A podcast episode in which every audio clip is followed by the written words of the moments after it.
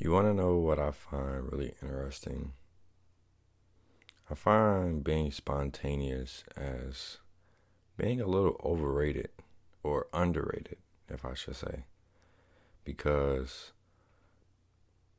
with spontaneity, there's honesty, there's truth.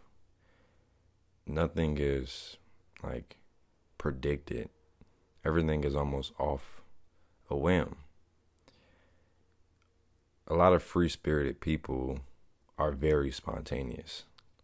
One minute their hair is black, and the next day their hair is purple. One day they're saying that they would never get a tattoo, and then they get a whole sleeve done.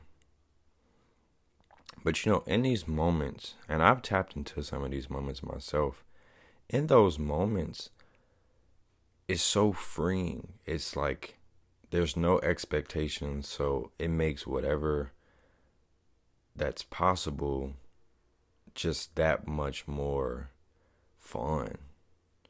Like I randomly just got up one day and went and got possibility tattooed on my wrist.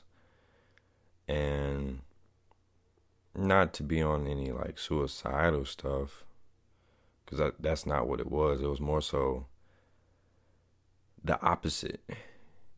If I were to ever get to a point where I did want to do something like that, I can easily look at my wrists and say and read that there's a possibility to keep going. There's a possibility to get over whatever we're dealing with. And I think being more spontaneous is key. It's really key to our true happiness. And those moments where we start to have self doubt or fear, being spontaneous almost makes you resilient. It makes you relentless to continue, to keep continue striving for whatever it is. If it's a dream, if it's a goal, if it's a relationship with a person, if it's just your mental health or your well being, you know, being spontaneous, like just randomly picking a day to like take yourself out to eat or go for a run, or like I was saying in the previous podcast,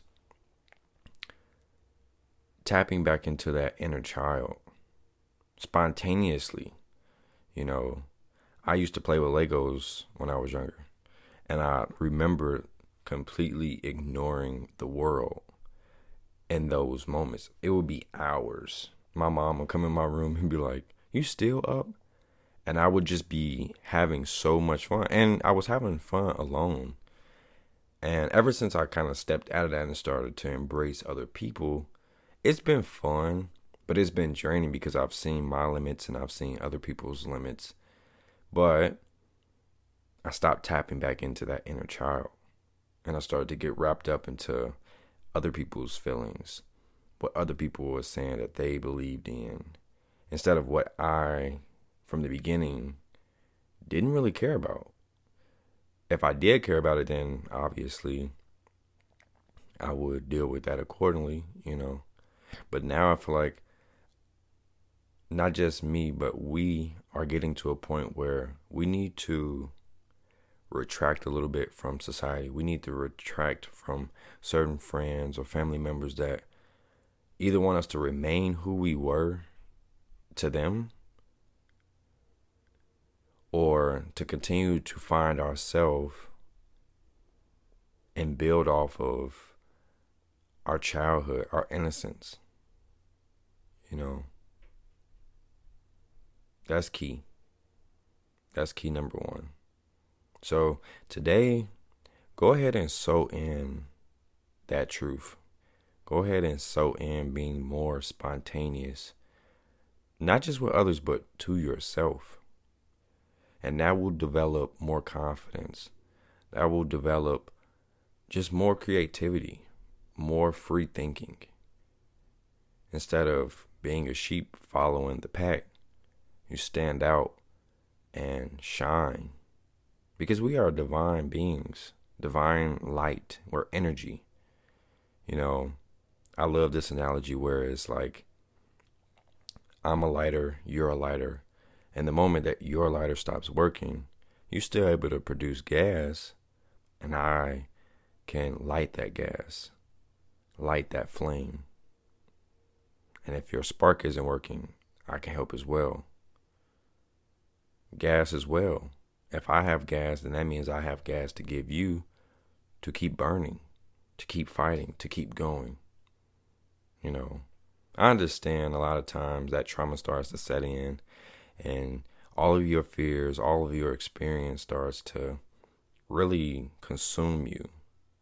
But on the other side of all of that doubt, all of that fear, that storm is passing.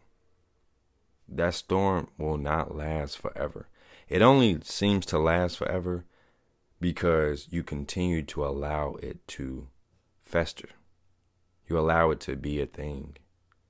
And it's not to say that we're just going around allowing things. Some of these things are just happening to us, but we have to be mindful about what's going on and remove ourselves from those situations. If it's a person that's constantly wreaking havoc in your life, it's time to leave that person. It's time to remove that person. And if it's a loved one, if it's someone that like you can't really remove, distance yourself. But the first thing to do is to communicate. And if communication doesn't work, then just like I said, remove yourself from the situation. So I want you to take away all of those gems today and have a bright and beautiful day. You know, stay motivated, stay happy, stay creative, stay thinking, and don't let that fear and self doubt set in.